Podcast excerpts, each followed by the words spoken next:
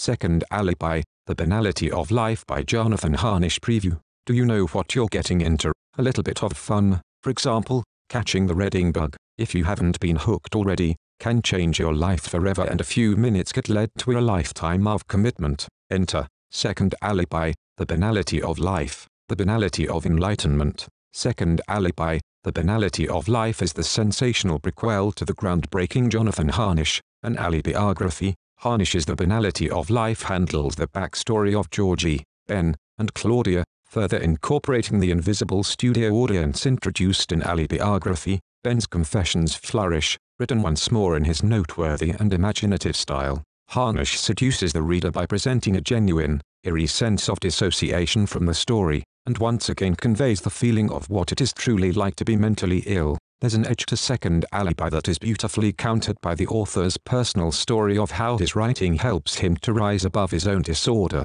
while allowing the rest of the world to understand what it is like to be mentally ill and how people with schizophrenia think and see their world. Com editorial. The outside artist, hidden beneath his meticulously cluttered desk covered in piles of books sits a frozen, mysterious, mosaic-eyed man in a tattered brown and yellow plaid suit. His thick salt and pepper hair is shaggy and mussed, his face unshaven and his demeanor disheveled. His name is Jonathan Harnisch, already up all night and day, and on to the second batch of serialized alibiographies, he just can't stop. This writer writes fast, and, as one reviewer on Amazon.com wrote, it's for the masses. Following is the stream of consciousness currently communicating inside my head. The drug I take is called schizophrenia, among other labels, which I desperately want to put away. I want to put the drug of schizophrenia down, and I want to put down the stigma surrounding its label. Comic Ben, author's unabashed introduction. Second Alibi is a pastiche of different storylines,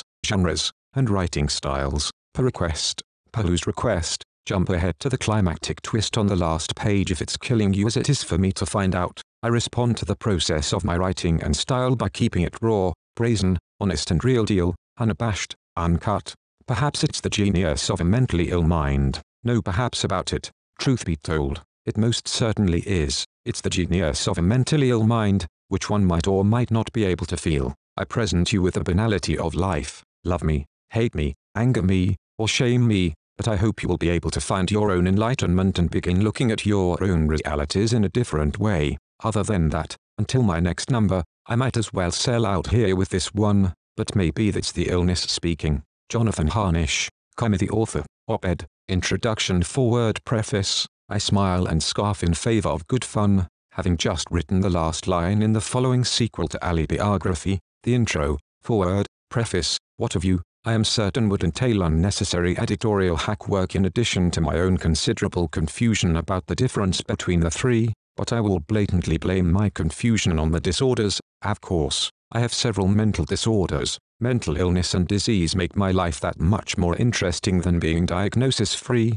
but where's the truth? The truth, truths, to journey into bitter bits and bites of a fictional backstory, dispensing immaculate dissociations and the genesis of genius until a trilogy is due. Editor's preface, to the author, this was a great sequel to the prequel. I really liked how you handled the backstory of Georgie Ben Claudia by making it into a screenplay. Not only does it provide the needed background, but it also gives the reader a truly eerie feeling of dissociation from the story which gives the writing its needed edge to convey the feeling of what it is like to be mentally ill. That edge is then beautifully countered by your own personal story of how your writing is helping you to rise above your own disorder and let the rest of the world understand what it is like to be mentally ill, to reveal how people with schizophrenia think and how they see their world. You have done a real service here, and have used the Georgie Ben Claudia story perfectly. This is another brilliant read and the perfect sequel to the earlier book. It explains so much about mental illness that needs explaining by someone who knows.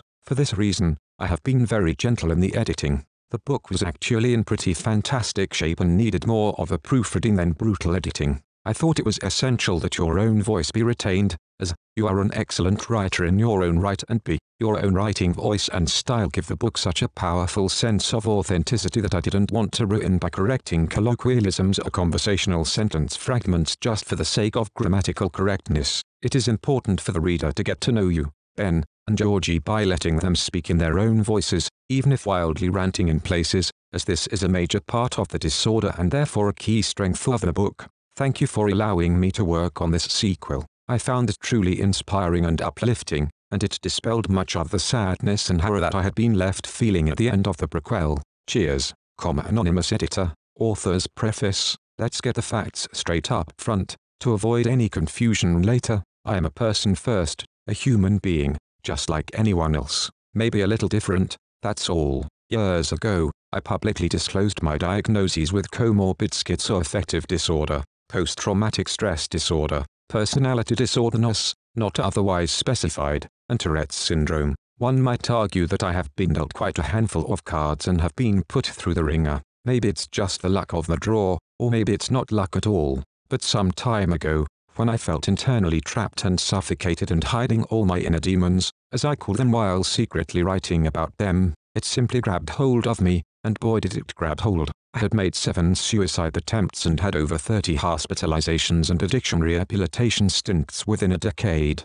Then, one day, I just made a choice. It felt like the sun smacked my face, allowing my mind, my experiences, and my altered sense of reality to burn, twist, deform, and coil. I am referring to a metamorphosis, which had taken place inside me. I looked into the mirror and everything came alive, my delusions, my dreams were burying everything within reality as I experienced it. Now, I no longer saw impossibility in the mirror. My imagination ignited once again. I kept staring at my reflection. My delusions of grandeur formed a shape on their own in my reflection, in my double reality, if you will, not a multiple personality, which is one of many myths surrounding schizophrenia. Within the depths of my mind and psyche, my imagination began to dream while awake. In short, the metamorphosis occurring inside caused me to begin my mission, exploiting all that I had kept buried inside for far too long, letting loose all my secret weariness of suffocation of and derailments from the truth, my truth. I opened up, raw, unabashed, facing perhaps my hugest fear. I went public with my mental health conditions. One morning, I awakened for the day at midnight and was unable to think clearly, concentrate, or remember much of anything. I dove into my art, my work, my life purpose of productivity, but I couldn't concentrate. Growing more and more upset with myself, I felt a very familiar stinging sense of shame and disapproval. My thoughts, my executive function deficit, were askew along with my condition. My morning writing session had gone awry, at least at first. This happens to be a part of my morning writing session. My concentration had been thrown off, and an overload of stimuli within the silence of my home office frustrated me. I took a hot shower to ground myself, which often does the trick, and then returned to writing. At this point, the original thesis or subject of my word shifted with my thoughts, and that suited me just fine. Earlier, I had been overcome, irritated beyond belief, mentally, physically, and perhaps spiritually too, by my role of being an artist, which is commonly known to involve, for example, my latest novel Jonathan Harnisch, an alibiography, my masterpiece. However, the point to my sitting at my desk began to metamorphose on its own. That's one thing I love about writing and writing therapy, how it helps me, it keeps things simple, and it helps my thinking become clearer. Being a mainstream literary author is known to be 50% writing and 50% marketing, and it was the business aspect, the marketing, that ripped at my soul. At least that was how I felt. I felt defeated, while writing therapy is a tool I take quite seriously. Perhaps I was not upset with the onslaught of internal difficulties, my own goal of being the best, being on the bestseller list, that doesn't matter any longer, and that's not why I write. I write for therapy, and that is why I keep fighting my mental health condition, my mind, every single day, because I can overcome the demons, the delusion, and the distractions. Perhaps this morning my cognitive behavioral therapist would have reminded me that my mind plays tricks on me, or that we all suffer in some way from cognitive distortions. He would remind me of how cognitive distortions and living with mental illness can take its toll on interpersonal relationships. After all, I believe we are all in the same boat in many ways, and it comes down to something very cliched, yet entirely true. We all have problems, but let's not kid ourselves, it's how we deal with them that makes the difference. I ponder on what the difference is. In my question, I see the answer. I see my self-confident smile once again. Relationships with family and friends have faded and deteriorated in my world, and then just the opposite occurs, sometimes at the drop of a hat. I'm grateful for living on a mental roller coaster and not a merry-go-round. My illnesses make me unusual, as I said, and sometimes I think we all just need to give ourselves a time out to be alone for a bit. simply to figure some things out. Usually, we can see a problem in a new way when we focus our eyes someplace new.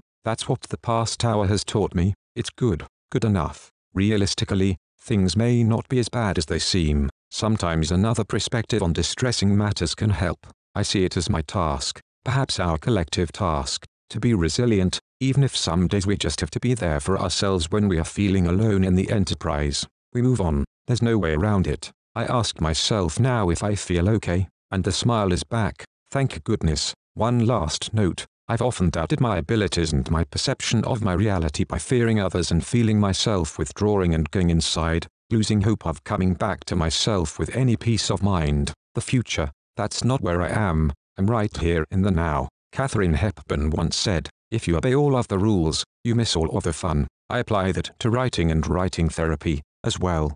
Buffering back to the beginning for a sec the outside artist, hidden beneath his meticulously cluttered desk covered in piles of books sits a frozen, mysterious, mosaic-eyed man in a tattered brown and yellow plaid suit. His thick salt and pepper hair is shaggy and mussed, his face unshaven and his demeanor disheveled. His name is Jonathan Harnisch, second alibi, beware of artists. They mix with all classes of society and are therefore most dangerous, comma Queen Victoria, instrumental, digging up the past. Conversation with self I woke up and set myself the goal of getting out of bed. I achieved it. I set my next goal of getting washed and dressed, and I achieved this too. Next, I successfully went to my first appointment of the day. Am I afraid? I was, at first. Why? Because I know I am dying, and I'm not finished. With what? I don't know. Then why did you let yourself die? I didn't know I had a choice. Did it hurt? Not in a way you will understand. Well, what did it feel like then? It felt like forgetting.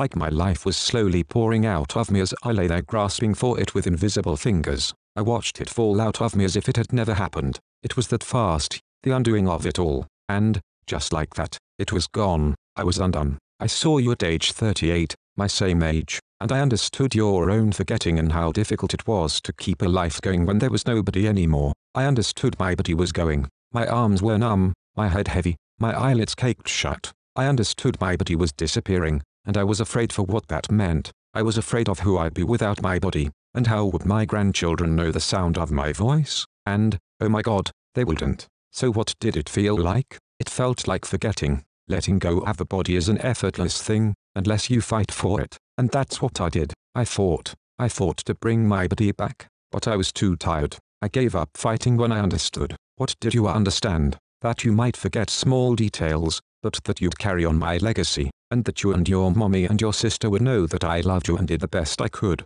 and that maybe I was finished. How can anyone really know, anyway? Did you? Do the best you could? I don't know. Yes, maybe. Number, why is it so hard to do our best? Because we forget. Smoke break. Statement of internal principle laced with arsenic. The screen is black. Having faded to red, it blends directly into blue, and then back to black. Intrinsic introductory initiation. The fiction I write works for me, although not necessarily for all my readers. I tend to dig deep into the closets of my psyche and the exaggerated wells within my own imagination, thus exposing myself in an often disturbing fashion. Yet, I feel I do so with a heart buried underneath the gravel at its innermost core. I seek, inquire, and ever search for the source, the missing pieces and the unanswerable questions of and reasons behind human nature, deep inside myself, yearning, sometimes suffocating and still ever inquiring, over and over. For some, the content is just not for them, or they are simply not ready for it, as I see it. But I find pleasure and satisfaction in any book, and I will often say that if it looks good on my bookshelf, it looks good to me, I am happy with it. Jonathan Harnisch, An Alibiography, Book 1, otherwise known as Lover in the Nobody, is an apt example of how I stripped down characters to their naked core, which, to me, and perhaps to Freud, is symbolic of the root of every aspect of the angel, demon human dichotomy, ADHD, of life, in the way that I see it. How else to strip someone down to the core without writing about them as fully and actually naked, full of desire and even fetish? It surely seems to be the elemental metaphor for the roots of my own feelings, which are often quite extreme themselves. But this is an apology request from my bitter demeanor and what I feel was disrespectful to my readers, all of you. I could be wrong, no harm may have been done after all. I'm self-critical, sometimes to a fault. At the same time, There might be another late evening when I am profoundly upset, and I can only hope that I will,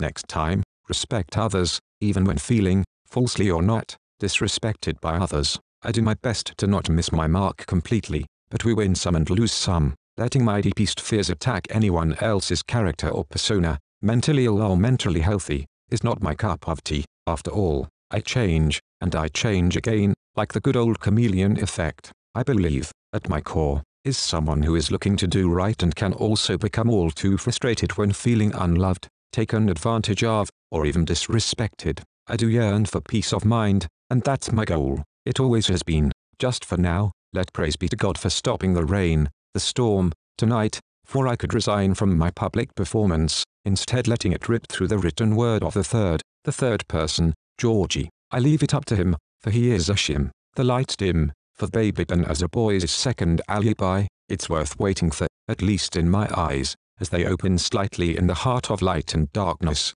Thanks for stopping the rain so I can write, for I am Ben. I begin again, and again, and yet again. Georgie's on the other end, so let's play pretend. Perhaps, number one rule, harmonious hashtag, writing tip don't stay in school, skip a thought or two, you'll make it through, no censor. We're all just babies, time is unreal, isn't it? Allowing the alter ego under the armor rip, I wake up with the image of Georgie in my head. Let's get the facts straight, to avoid any confusion. Georgie is an alter ego. It's a means of leaving some room in my experience not to be entirely sick of myself. I've even given Georgie his own P.O. box so he can get mail. Sometimes I send him gifts and then I keep them for myself. I pretend we're the same person. He takes a look in the mirror. Our face is all mangled up, theoretically, bandaged with thoughts of self-torture over all the torment and perplexity that Claudia has caused. My perplexity is Georgie's. Georgie starts the morning, while I stay in bed longer. We're pretty sick and tired of the same pathetic routine of morning rituals every day.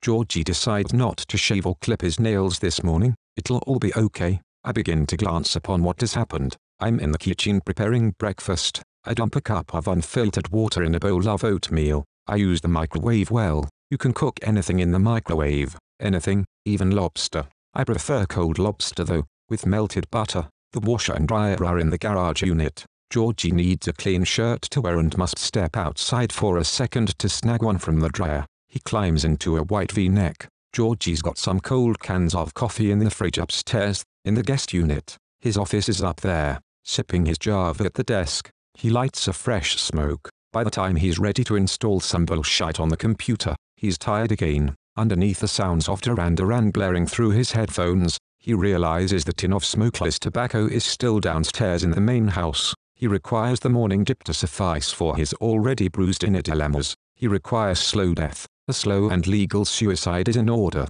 Smoke break. Outside, he can hear his heart thumping like the cylinders of a garbage truck. His perplexity, Claudia, is in a bathrobe outside, walking to her mailbox. She's the snake, the slow-moving serpent with the tongue of fire and the ass of a bombshell. The combustion of that planet is in Georgie's head as it replays in mine. This is the habit that won't go away. This is the bucket of slime, the waste of time that Georgie let manipulate him until the point of no return. He needs to find his way back to the mental state he was in before this all went too far. Georgie met her on Halloween last year. Last year was 2004. It's the fourth. Why not offer some exposition of November? It's a year later now and the angst is still there. Barely, but much less than before. Some things we don't fully get rid of within the time constraints of a certain plan to get over things. It's now the time to move on and, well, actually, Georgie is well on his way to putting the last wasted year to rest. He remembers fucking her, dancing in the parking lot, watching her rip his heart out while she was high as a kite. She took pleasure in controlling his gut and cock, but now his cock is tired, and he's been meeting some new, promising, adventurous women, women who are more worth the while we could start looking at Georgie's life since the 29th of October, this year. That's just less than a week ago. He had left Los Angeles County and flown up to his buddy's place in Silicon Valley. He was feeling good. He remained up there through Halloween, so as to avoid any coincidental rendezvous with a girl next door. She was a philosophical and herself, a dandy little disturbance in Georgie's life. He took her too seriously. A non-fictional Wonder Prize Georgie brought home from the World Freak Show, he still thinks of her imperfections that he came to love. Now he's got another date lined up for Thanksgiving. She'll probably stand him up. Why not get over her now, to avoid any prolonged rebounding? This new woman seems like she might be the real thing. But then again, doesn't everyone? My father said I could write the entire past year as some kind of sitcom. I never thought I'd sell any of my scribbles. Nonetheless, Georgie and I might get along a little better and make some sense of things as we trudge through our recap with the same nightmare. She made my life miserable. She sparked the creation of Georgie as an idea just meant to quell some of the heartache. How does simplicity become so complex? Why is complexity so attractive? Why bother speaking in generalities when the main point is right before our eyes?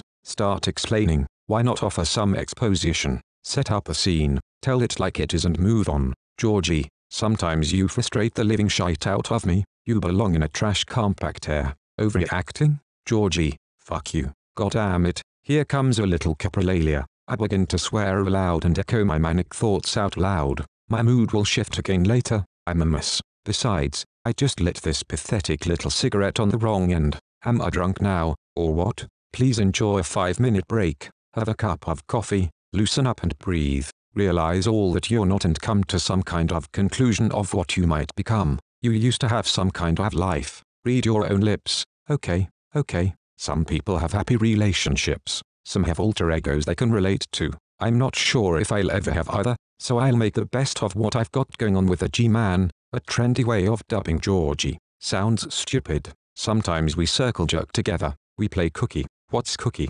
What's cold cookie? Retarded. What's the matter with our minds today? Listen, let me tell you something, but the thought just escaped me. Smoke break, the banality of life. Alafinda el envoy, jet ouche, but not yet. Who am I? Enter the literary disc jockey. What is your status now? Ben, crack, speed, alcohol, and now what? When are you going to get straight? I cannot trust you anymore. How can you take a good life and screw it up so much? Get your life together before it's too late. This is crisis time. I beg you to rid yourself from your addictions and obsessions forever and resume our relationship. You keep choosing addiction. Comic pops. Parents just don't understand. Comma pops, I say, I write, I'm sorry, please forgive me, I love you, thank you. Glory untold, resonating class. It wasn't addiction necessarily. Please pick up the dictionary. Sleep dep, synonymous with sleep deprivation, a crazy roller coaster on which one rides, feeling both half awake and half asleep irritable, socially inept, and hyperactive due to lack of sleep. Sleep debt causes one to crack, fold, and often just topple over with a dreamy sense of reality. Common side effects include becoming sexually aroused and speaking aloud all thoughts, often using wordplay, feeling like you have nothing to lose except more sleep. Getting a second wind is common alterations in the perception or experience of the external world and self, where everything seems unreal. I am so crazy sleep debt, Yo, man, I'm rocking the sleep dep. The screen is black. Georgie stands up and says, Dr. C, can we go for a walk? There are some things I want to tell you, some things I need to go over. Composite sketching. Maybe it starts with the first impression he likes to make before he really gets to know someone. Georgie's outer personality and image, that is, the part of his outer personality that expresses itself, are analytical. He is a perfectionist with a great talent for organizing things, furniture, and feet. He inherently knows the value of good work and service, charitable work. He buys bums cheeseburgers on weekends. The trees are beginning to bloom again on the Wakefield campus, where students play on the lawn in short-sleeved shirts, no jackets. Georgie engages in activity, classes, dining hall, library. In class, he looks down at his notes, considering what he has scribbled down, while Ben narrates for Georgie, in his own imagination. Georgie is Ben's alter ego. The story begins again. Have Claudia and Heidi. Ben fights to let go of Georgie but he cannot. No way in bloody hell. He is stuck, still making valiant attempts to rearrange the past. Notations in shorthand, technology, system and distribution, information generation gap between young and old. Young should live up to individual ideals. Young have been deceived by hypocritical society, rebel, sex and drugs, military, learn to kill and destroy. Our generation feels a sense of brotherhood, time to think, few wealthy, many poor, raw youth, Dostoevsky, introvert, young, pastiche of public domain pieces, effects, decline of American morality, crime, violence, fraud, tax loopholes, deception, inflation, price rigging, Generation X, Generation Y, who are we? Introversion, transgression, smoke break, loneliness brings Georgie to recall his reminiscence of the world being encompassed within the universe and the whole incredible phenomenon of this and that. Those from long ago, cavemen, could only imagine what existed beyond the things men knew back in the year 1000 the things closest to them they knew, and what we don't know, we fear, and I fear, Georgie too. Barbaric yells, Tarzan, gargoyles, devils, Japanese samurai warriors with shields and swords, sketches of an evil fairy and a fierce dragon dissolving into the still living Komodo dragon, the largest living lizard in the world. It is as real as the drawn footage that Georgie animates over his drawn map of the Indonesian island of Komodo. As he said before, it is a strange mentality, but we are still around, and it got us to where we are now, so it all can't be that bad. The fetus maneuvers in preparation to ejaculate from Rose, but Georgie's umbilical cord wraps around his neck next, nothing else near. What could have been such a start of the sketches, his mother's drug-induced conception day or the entanglement, perhaps all of it, maybe it has to do with me, you, Ben? The umbilical cord wrapped around the neck, in medical talk, the head doc arranges for the pumping of both lungs as standard protocol. Georgie remains calm, unlike me, I worry, two more doctors are called in by the PA, DRS Hayes and Peterson, department and check who heads, but it is a boy and how wonderful, stillborn basically, but he turns out okay, just as he promised on the playground. The bright and beautiful day that Georgie the five-year-old former freak plays with his real-life action figures in the sandbox pops built in the backyard, the same collarless shirt and black boots, totally timeless. He sings his own variation of the Michael Finnegan nursery rhyme, in his own way, alone. There was a little man named Michael Finnegan, first grew fat, then grew thin again.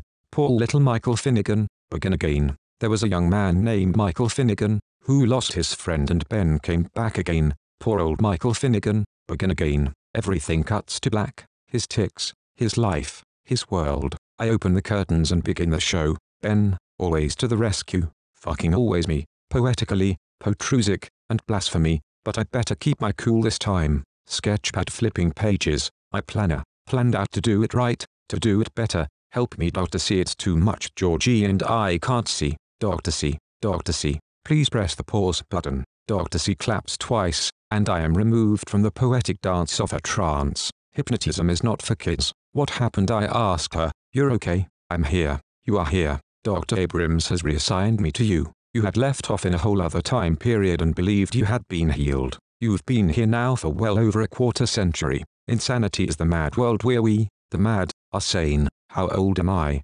Dr. C. 40, Ben. 37, 38 40, Ben. She echoes, on repeat in my head. Like Claudia, she responds, I'd like to listen more. Ben, take a deep breath. Breathe in, breathe out. I hear Dr. C's voice vocalize internally. But, Dr. C, I say, I just can't. Doc, laugh. Dr. C encourages, while laughing, give it a shot because I give a shite. Nobody else has. Claudia is real, Ben, even if only in your vivid imagination. You mean Georgie's wild head? No, I believe you, Ben, I believe in you. Let go, Ben, just let go, just like Georgie told you, over and over, and like you told me, you are fine, you are doing well, she hushes slightly, you're going to make it out of here, Ben, you are going to walk and be completely free, it's the story, it needs you. Do you feel me? I feel her hand on my lap but nothing of any sexual nature occurs in my head, just Dr. C's words, forget it and move forward.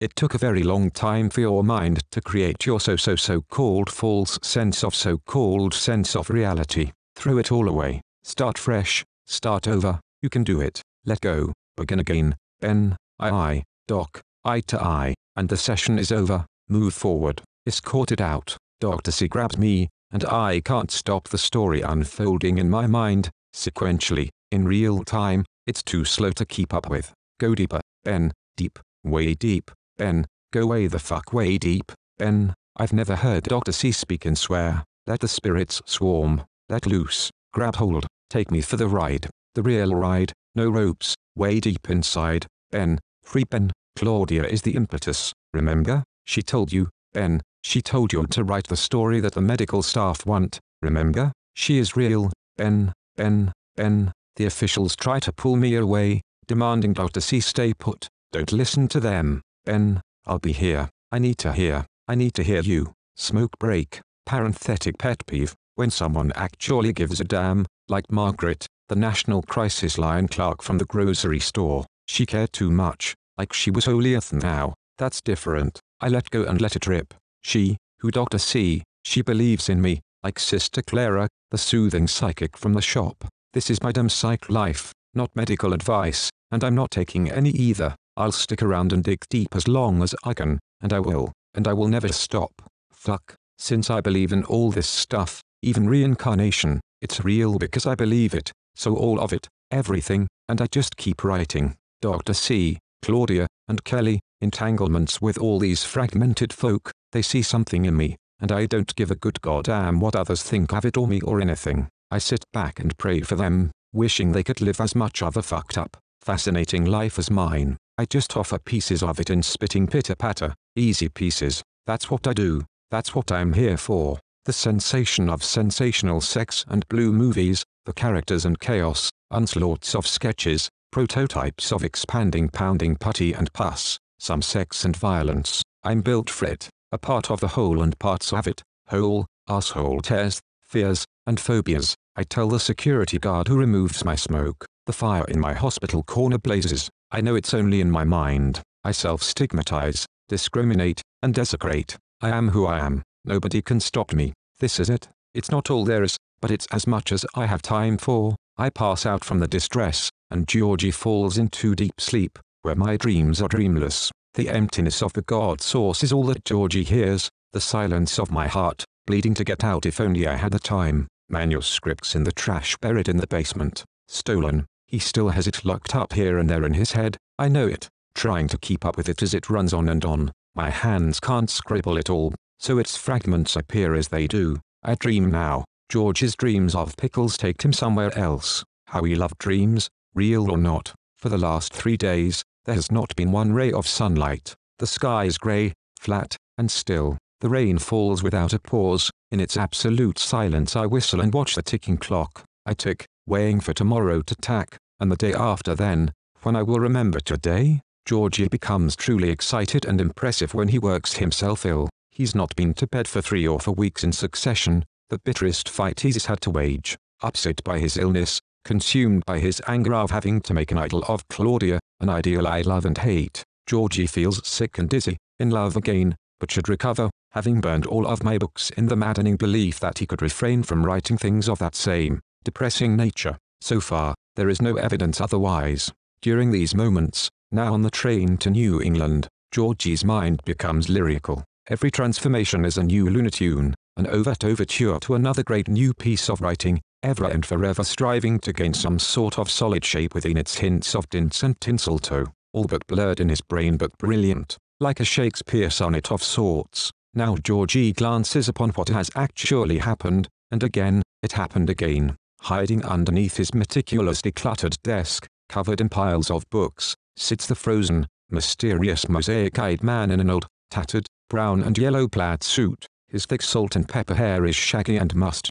his face is unshaven demeanor disheveled. Georgie wants us to woman out for dinner on the condition that she tell him no, just to understand what rejection felt like. His appeal was so infectious that the government had created special laboratories to introduce vaccines in order to prevent the next worldwide plague. When his mystery will unfold itself for the lucky few, he's got one hell of an epic masterpiece that he wrote in one sitting, still sitting with his thinking cap in contemplation, as if he might have hit such severe schizophrenia as to cause him to make up his entire life in his head. But in reality only I, Ben, with my now salt and pepper perm, was just living in this mental hospital called MT Shasta, where Claudia still seems to work and work out, so still he still thinks of it, the whole world, at least our world, as encompassed within the universe, this universe that we can only imagine as seemingly having no end, the strange mentality, smoke break, fuck it, just notes, diatribary notes of me, the madman, with no more protrusive prose and deep structure.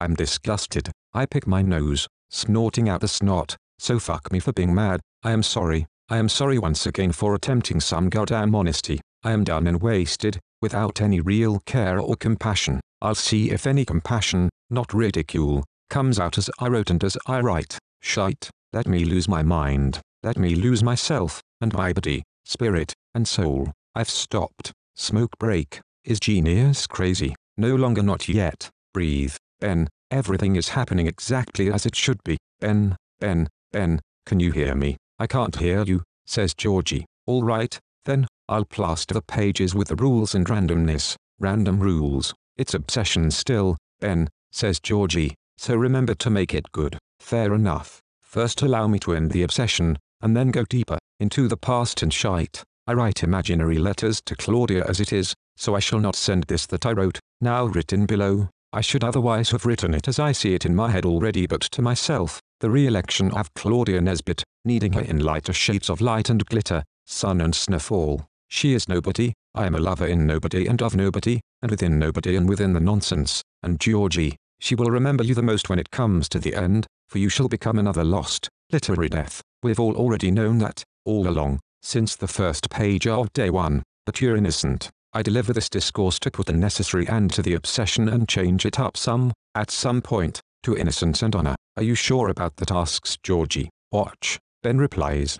The screen is black, sizzling into silver, across dissolve. The sing-song blue silver movie, opening with a long shot of my heart bleeding out and onto the paper, then fingertips to screen, onto the electronic age. Timeless, tying it all together then tearing it apart. Dear Claudia, twinkle toes, you don't deserve this letter. It's obviously typed. I could get to the point quicker this way. I am attempting to explain something painful and delicate. I told you that I loved you before. I won't deny it. I need you to understand why that is not exactly true. I meant it when I said it, but having spent this much time without a word from you, whether or not it would have been convenient or easy I know now that what I felt was excitement, not love. There's a world of difference between exhilarating infatuation, which engulfed me every time I would see you, and real love, which takes time to build, which survives separations and burrows deeply into the heart. When we are apart, my feelings for you return more and more to mere fondness. The passion never truly lasted longer than our meeting, and I think that is the key to the way things are between us. This is not a romance, nor was it when the sensations were pleasant. I approved of you entirely, but were we moved wrongly by some story we told ourselves? I was crazy about you, but the love I had for you, however it showed or not, has cooled. I'm sorry about the new responsibilities in your life. You have your reasons, and I understand and acknowledge them more deeply than you might realize. Besides, you have always had a lot going on, and trying to start another relationship, and with me, what an imbalance. I am still appreciative of your warm and gentle compliments. I have lost this, rather, I have given this back. Loving what was not, might not be, nor is, not to be mine, yet always mine. Comic Ben. First encounter with death. I walked the hospital corridor at a nervous pace, in a sad and dismal search for my Uncle Eric's room. I felt a constant twitch in my left eye and a ringing in my ear that I couldn't seem to control. I was terrified not knowing, not knowing what to expect or what I would find. I couldn't think straight. Fear overran my mind with tears, and sweat dripped down my forehead and face. I was in constant and conscious reflection about every step. I took time in my search. I was saying to myself, is this where he is? Am I there yet? Is that my uncle over there? Am I walking too fast? I don't know. I didn't know if he was still alive, I just didn't know. Finally, my eyes met with his, bulging out and magnified behind his thick eyeglasses. He was eating dinner, a chicken and vegetable platter. He didn't seem to be enjoying it. I offered him help in cutting the meat since his arthritis hindered most of his ability to do it himself. The man's fingernails were long and dirty. His disease also caused tons of weight loss. My best friend, another temporary best friend, my best friend not for much longer, my best friend, Uncle Eric. The few strands of hair left on his head were messy, and his ears were larger and more pronounced than in the old, semi-normal days of his life and mine. Now, he's just a filthy old clown, his dry lips pushed out, his tongue dangled between them. The old man had lost all feeling in his legs, which had cracked in several places because his bones were so brittle. My first encounter with death was purely disgusting. He suddenly shouted, Milk, I'm done. I want more milk. I dropped my fork. Get it I gave him another fork and brought him more milk from a nurse. He was so rude and stubborn. How could God turn my best friend, my uncle, into such a dirty old derelict? I knew I would never see him again. Who would want to, with my uncle lying on his deathbed like a clown, eating chicken with his mouth open and eyes bulging, I wondered if I should be laughing or crying. Then tears rolled down my cheeks, and in a moment of clarity and with a slight sense of self-awareness, Uncle Eric reminded me in whisper, I'm not going to make it much longer, Ben. He drifted off to sleep as I departed, and departed from my own sense of life and reality once again. My experience with these final hours of my uncle's life taught me that sometimes people are better off dead, who would want to live any longer in such a ridiculous state. Smoke break, show time, and yes indeed, the screen is black again. Having faded to red, it did blend directly into blue, but then back to black. The living, colorful sound of the mysterious telephone still haunts us, even me. It rings and rings, again and again. Blue movie or not, some sort of situation on the screen fades in. We notice and take note, longing for better bliss. We long more for Georgie to become better, to live, to be well, hoping for him to realize that I need him. I always need him, for better or worse. Either way, I hope he is okay. However, the interior setting where I'm situated is on loop. This nearly palpable, possible, and probable nasty crack den, the house where Georgie's final funeral took place. Georgie remembered such remarkable, daydreamed delusions of all the people and all the women in his life, in all of his lives and most of mine, everything lives on, like the city bus on which Georgie still travels now and then, where all the love and grief eternally entwine. The bus never stops, nor does Georgie's life, which I do not create, though neither Georgie's life nor mine are ever the same. Everything in our immaculate world, our world and this world, encompassed within this universe, within all its composite sketches of the entire parallel world here that only Georgie knows. Georgie knows because I have created him. I am his God, he is mine, and nothing is perfect, so all is perfect. Imperfections are perfect just as they are, here in this, our place in the dead of night, wishing for a better tomorrow, alive, alive, alone. He inhabits the nasty cracked and where dim light flickers, light illuminates the cramped living room piled high with filthy clothes and disturbing smells of stink and Claudia's perfume gone bad,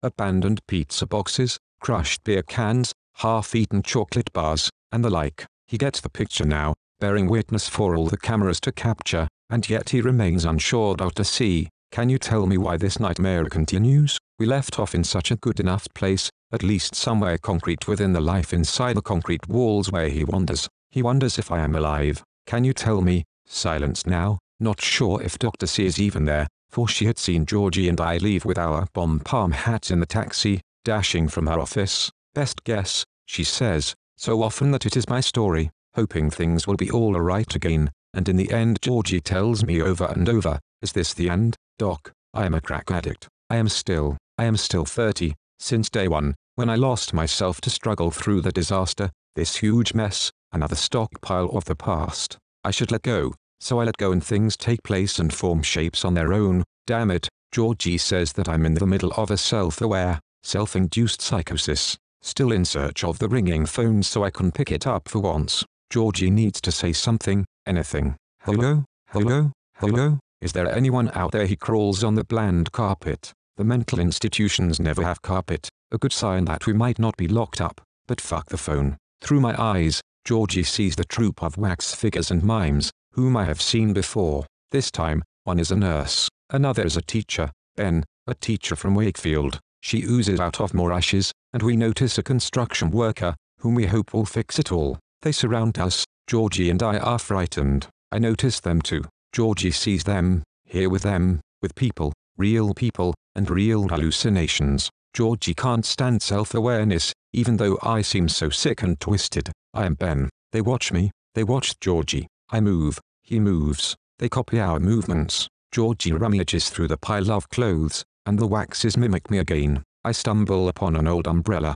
The phone stops ringing. Thank God. I pick up the umbrella and examine it intently while the wax figures copy me. Copy Georgie. Synthesizing. They pick up their own umbrellas and examine them. Duplicates. Damn. Photocopy machines mass duplicating poor Georgie, and I cannot mass delete my massive mind. The more massive it gets, the messier it makes me. Thunder booms. Lightning crackles. The room glows. Rain begins falling here inside. Deep inside this house, Georgie opens my umbrella and instantly he is covered in white powder, the crack, the coke, and the cola. Pop. The wax figures snap their umbrellas open wide, but none of the waxes are covered in powder, just wax. The rain spits onto the sheath held over my head, the waxen figures stare at Georgie, at my own paranoia, and then they look amongst themselves. We are as confused as they are. I wet a finger and touch the powder. bringing it up to Georgie's mouth, and I smile.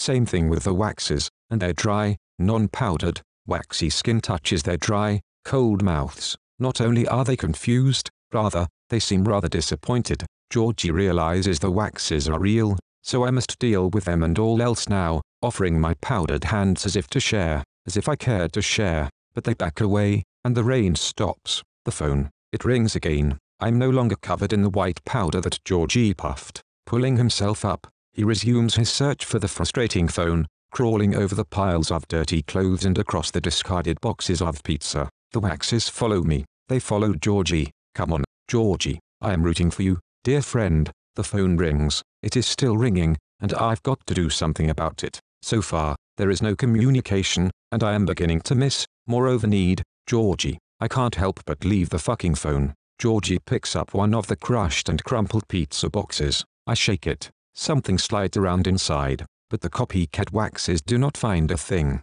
Georgie opens mine, and revealed to him is a crumpled, crushed pack of cigarettes. At last, pulling one from the pack, I insert the ciggy in my mouth, and Georgie inhales deeply, indeed, very deeply, as I do. The phone rings again. My past is calling Georgie's past. My memories and more of Georgie's traumatic and triumphant memories. No wonder, I wonder if Wakefield is where Georgie wakes up. I hear Dr. C telling me to talk about Georgie, and my eyes open. An imaginary substance surrounds us. It fills all space beyond the sphere of the moon. It makes all the stars and planets ethereal. Georgie stares out the window of his cross-country railroad train, observing the green grass and blue mountains, where music heightens the spirit of loneliness. Have Georgie's time alone with obscure and scattered thoughts. He bobs his head rhythmically with the music, holding a pad of paper and a Mont Blanc pen, but he is not writing anything down, so I do. He wears a collared shirt and tie, and a wedding ring is wrapped around his finger.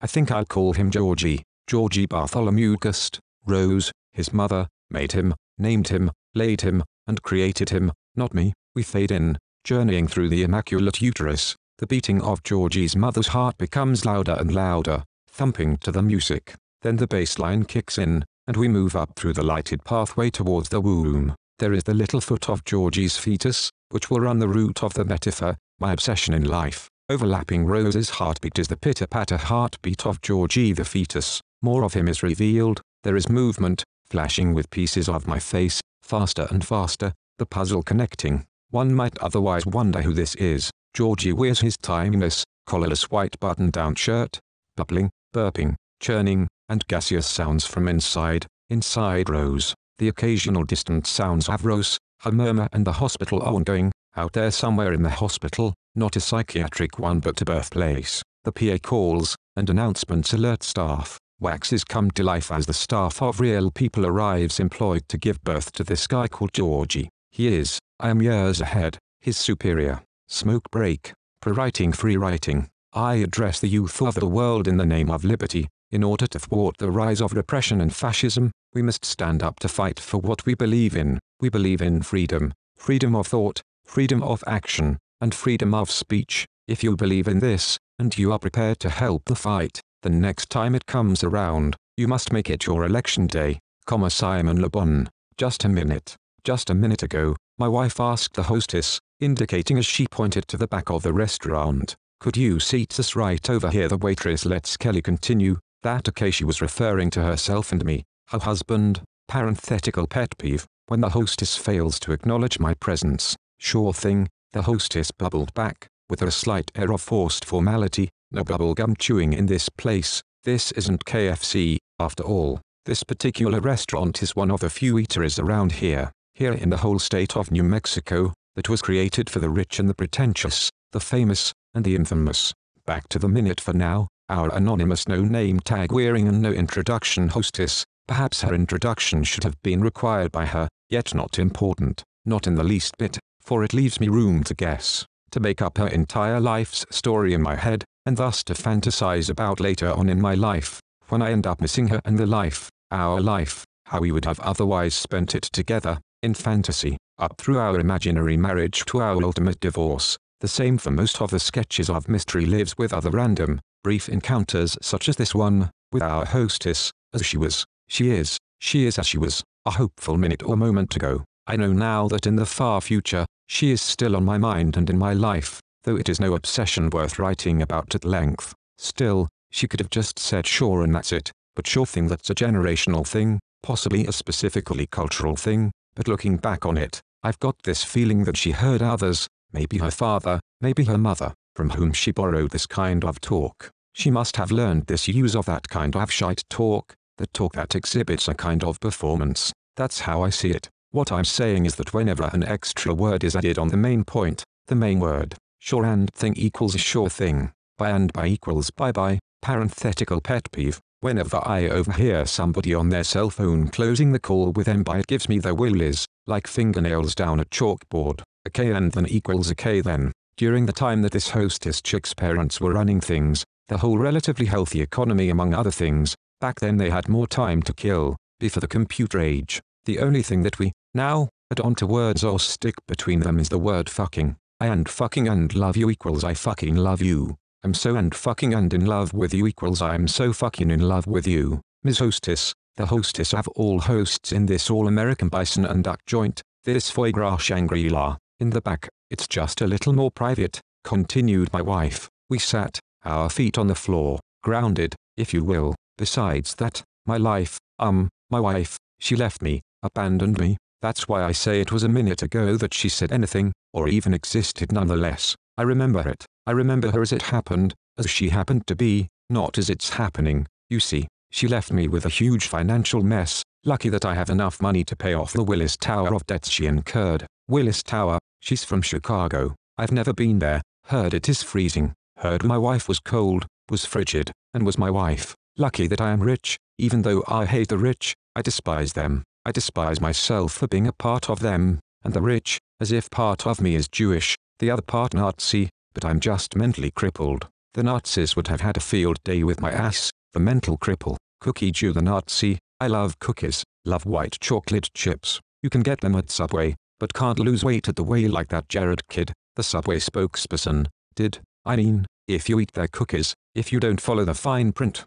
supersize me and see what happens. So, now, we're in the present moment now, now I can start taking control of my life, and if I fuck it up, then I can, now that my wife is not here to control me, take responsibility for my actions. I am that which I think I am. Sort of a new age term. I am that which I am. We sat, or we sit, in time close to the wall, in the corner. I take the booth supposed to leave the booth for the woman, but, and my wife sits on the chair, but then I think better of it and switch seats with her. So, sure, says the bubbly hostess who happens to be so good with her people skills. She is, because she makes me want to see her naked, and cuddle up with her, and tell her all of my fears and worries. We would lie, hell, we would live together on a plush red couch. I might even cry in her arms, but, that's not a problem, she says, and poor me, poor her, we might never see one another again. She'll forget about me within the hour. So, my wife and I are seated close to the wall in the corner. I do this intentionally, sitting as far as I can from reach of the waiter, so that the asshole waiter will have to extend his reach, and perhaps I can conjure up an internal laugh if he spills something or bends so far over that he slips and falls. I really just want him to have to say, excuse me, pardon my reach, and maybe I'm sorry. Parenthetical pet peeve, when the menu doesn't list the prices in overpriced restaurants. I want him to call me either Sir or Mr. Screeber, as Mr. Screeber is who I am, even at this point in my life. Georgie is still Georgie, of course, and Heidi, Claudia, Kelly, even Margaret, bloody Margaret, Indeed, I'm sick of service workers, especially when they are customer service workers, and most of all these kids, the guys who have their little 20-something quirks as they near the time, when they are locking themselves into who they are, doing the whole college thing, maybe a little drugs and drink, maybe checking out the gay scene, even if they aren't gay, but they have friends who are gay, and they may not have gotten the chance to check out what it is like to be gay. Parenthetical pet peeve, my former college suitormates, they made me feel extremely on edge and I am not sure why. Maybe they went to public school and the community college, which, by the way, I have no problem with. I just have a problem with my peers. The people working these days are still those 20-something swingers that I just can't stand. I cannot stand the guys around here, whether rich or poor, although most are poor, guys who watch football. They go to Hooters and they are all manly. When they are hanging out with other guys, they are hanging out by their motorcycles and talking trash about women, girlfriends, even their wives, and often getting all racist, as they just hang out. They wait for some high-end blonde to walk past them, so that the guys can talk about wanting to have flocked her or fucked her, and how the pussy, her pussy was cut with an axe, thus, its unnatural appearance. That's just shite to me, and I hate my peers. I've never gotten along with them, in high school, whenever, wherever these kids are, my peers, and now I'm in my 30s. In school, they'd known of my huge creative and financial potential, as I was a big fan of Donald Trump, Mike Milken, and other billionaires. Creatively, even at that age, I'd been pretty good at, well, not at telling stories in a story form, but rather the way I could talk shite, and talk explicitly, so as to get a good shock out of someone, even anyone. The kids, my peers, often they'd remind me near the end of the school year, hey, don't forget about me, and say, put me in one of your movies or books, and so forth. Jonathan Harnisch please purchase Second Alibi on Amazon. Time, the end. Rather, no end. Per whose request must I respond to the raw, brazen, honest and real deal, unabashed, uncut process of my writing? Of course it's not the genius of a mentally ill mind, but one last erroneous encore for the second alibi. Erroneous, Ben? Absolutely, mates. The genesis, rather the genius derives from the joking relationships I have with many voices in my head extending far downward inside my psyche. I can't get them out of my mind no matter what I do. The repetitions are in fact due to their own independent and relentless repetition and with their otherwise severely appalling messages, requests, and demands. They urge my own suicide so I opt for an alibi, over and over, confessing to all the cameras, on stage, all the world's a stage, to quote Shakespeare's As You Like It, as they like it, they go as far as telling me to murder but I give life instead, just as Georgie would himself. I give life to Georgie. Help comes along in many fashions from first, the writing itself, then the implicit repetitions, which derive from within and finally the birth and rebirths of our hero to love, our dearly loved Georgie Gust,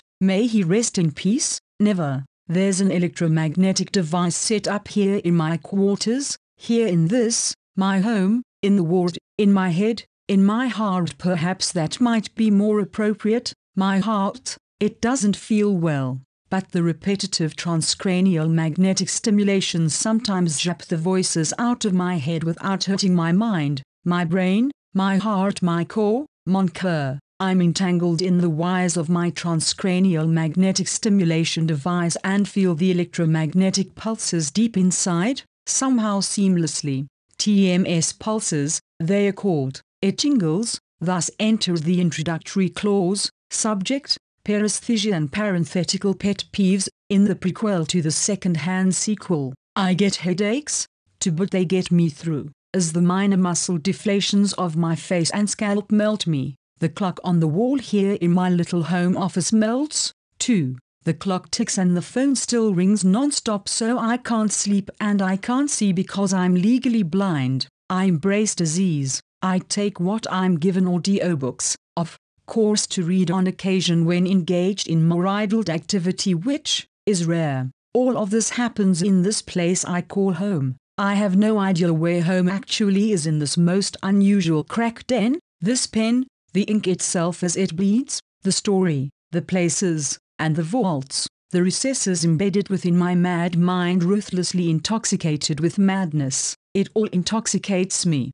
As long as I remain symptomatic I will write, and continue to do so, dictating alibi after alibi until the voices of all these so-called people, Claudia, Heidi, Kelly, Georgie, Dr. C, and myself, and myself, the fantasies of everybody and every place, and everything, they continue on. They've become tragic obsessions in my last literary gig. The voices and hallucinations say a lot. And before I say goodbye at the end of this bit, once enlightened at last, there will be more to come, the full three-part trilogy and so forth. History repeats itself, so does the present. The night is quiet and still now, and at the end dart, I begin again. I'm Ben, I just am. That which follows is the, let's call it, G-rated part of a work of otherwise often X-rated fiction. No harm is at stake, simply stated, What follows involves my own way of making it through difficult times as quickly as I must,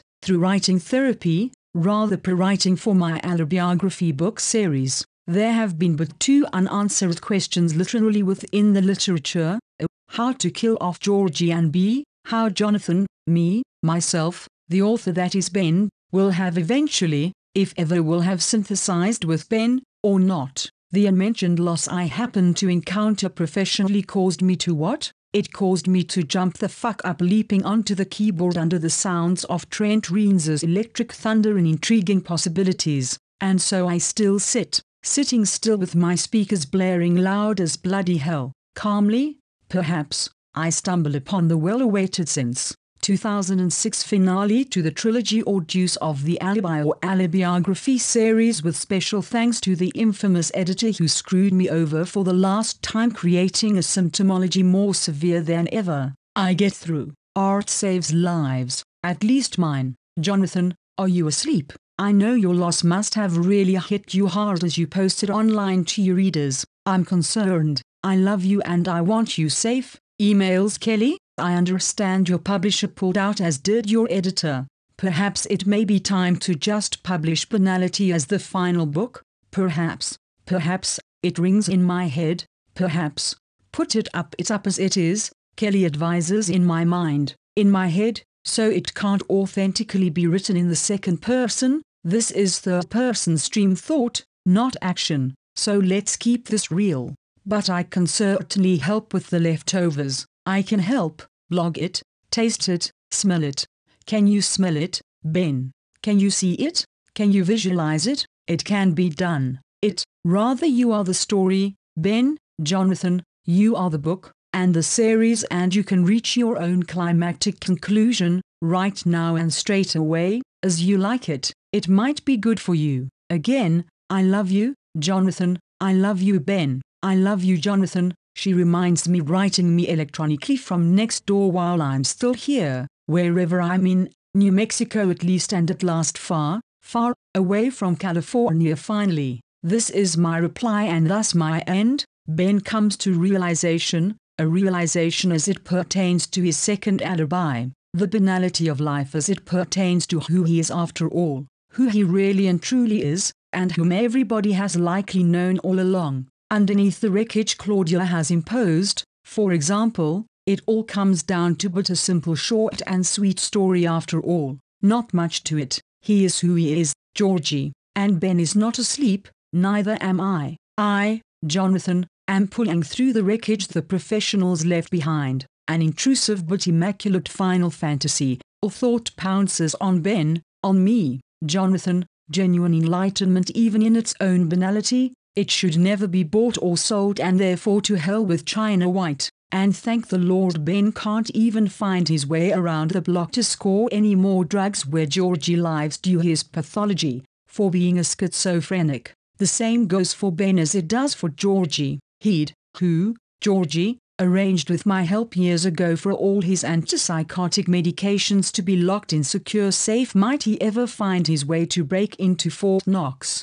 God forbid he was to relapse nearly 12 years after sobering up from heroin, crack cocaine, PCP, and booze. Drugs as such, and suicide, are indeed available for such unmentionably petty knee-jerk reactions like the Winnie Cribberby little bee sting of being free after all. That's what it boils down to. Smaller anxieties are all the same in his sordid, colorless life. They blow up in Ben's book, but rather onto a free to see peep show of a blog, a free read illuminating the genius of his mentally ill mind, his life. And mine would blow up if it wasn't for my role of being his creator, as the author, as Ben himself, as Jonathan, in the flesh and forever so. He is, rather, I'm the one. I am still just a trapped little literary device. Georgie takes care of me and I, Ben, take care of him. We love our beloved Georgie and we love our belated Ben, after all. Most certainly Ben has meant it when he says it's matter of fact that the publisher's petty little bee stings blow up like the atomic bombings of Hiroshima and Nagasaki, especially with his hefty dose of some good old-fashioned and severe complex PTSD.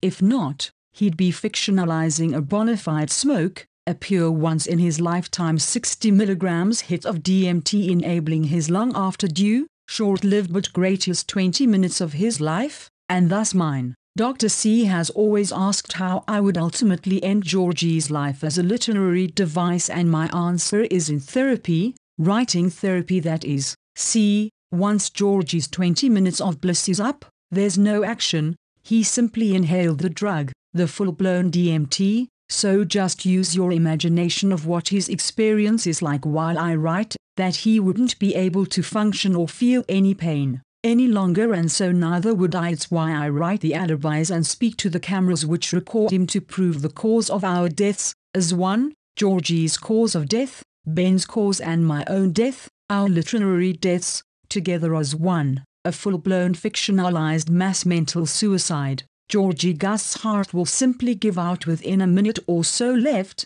check the timer tick tick tick, his psychedelic highest of highs flies in the background, my heart opens wide open, finally, and at last, spreading its wings and doing the happy dance of letting go, truly letting go, letting the whole story go, long live Georgie, enter at last Jonathan Harnisch, who lives on and on and on, and so on. As for Claudia and the others, well, to hell with them. I think our job is done here, back to Kevin at Goldhand, no fuck Kevin at Goldhand and the ultimate early release of Second Alibi, for the serialized fiction has reached its climactic finale, finally so now I may type, as I win, the joy of life, a laughing DL envoy, Jetache eh, may I continue to live long and prosperously, as it's sometimes said, here he is at last. At last, he has arrived. I'm and will always be Jonathan Jonathan Harnisch the end.